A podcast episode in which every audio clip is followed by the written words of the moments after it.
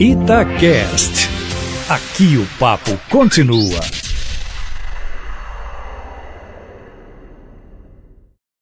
O governo Zema passou ontem pelo primeiro teste no confronto com a reivindicação das forças de segurança do Estado. Policiais civis, militares, bombeiros, agentes carcerários, enfim, todo o aparato de segurança do Estado abivacou ontem nos jardins da cidade administrativa para, na pressão, arrancar do governo 28,82% de reajuste salarial e não conseguiram.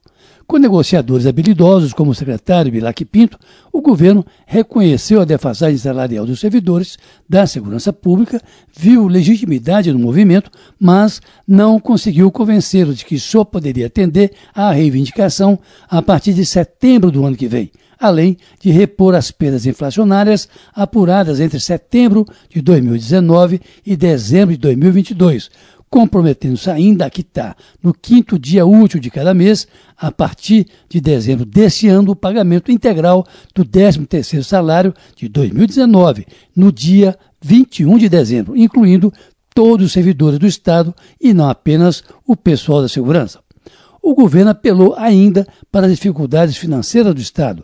Falou do déficit de quase 50 bilhões de reais entre resta pagar e o buraco no orçamento, mas não conseguiu convencer o pessoal de que não dá para fazer milagre. Resultado: os que ainda estavam na Assembleia, já ali por volta das 10 da noite, não aprovaram a proposta do governo e, como já estava marcada antes, reafirmaram a definição de uma nova Assembleia para o dia 19, quando prometem maior mobilização da categoria.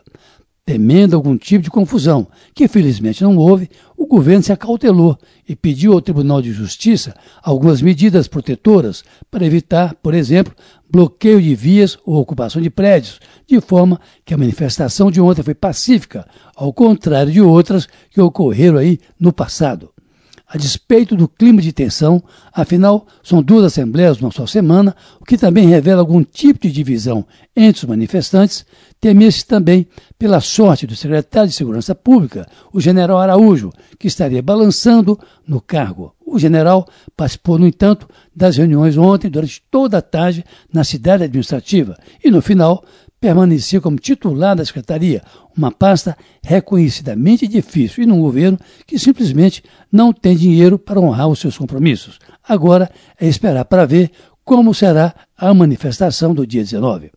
Para terminar, o presidente Bolsonaro retornou ontem a Brasília, mas só reassumirá a presidência da República amanhã.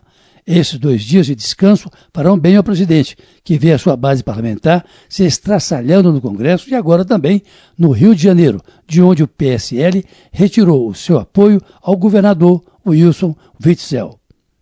Carlos Lindenberg, para a Rádio Tatiaia.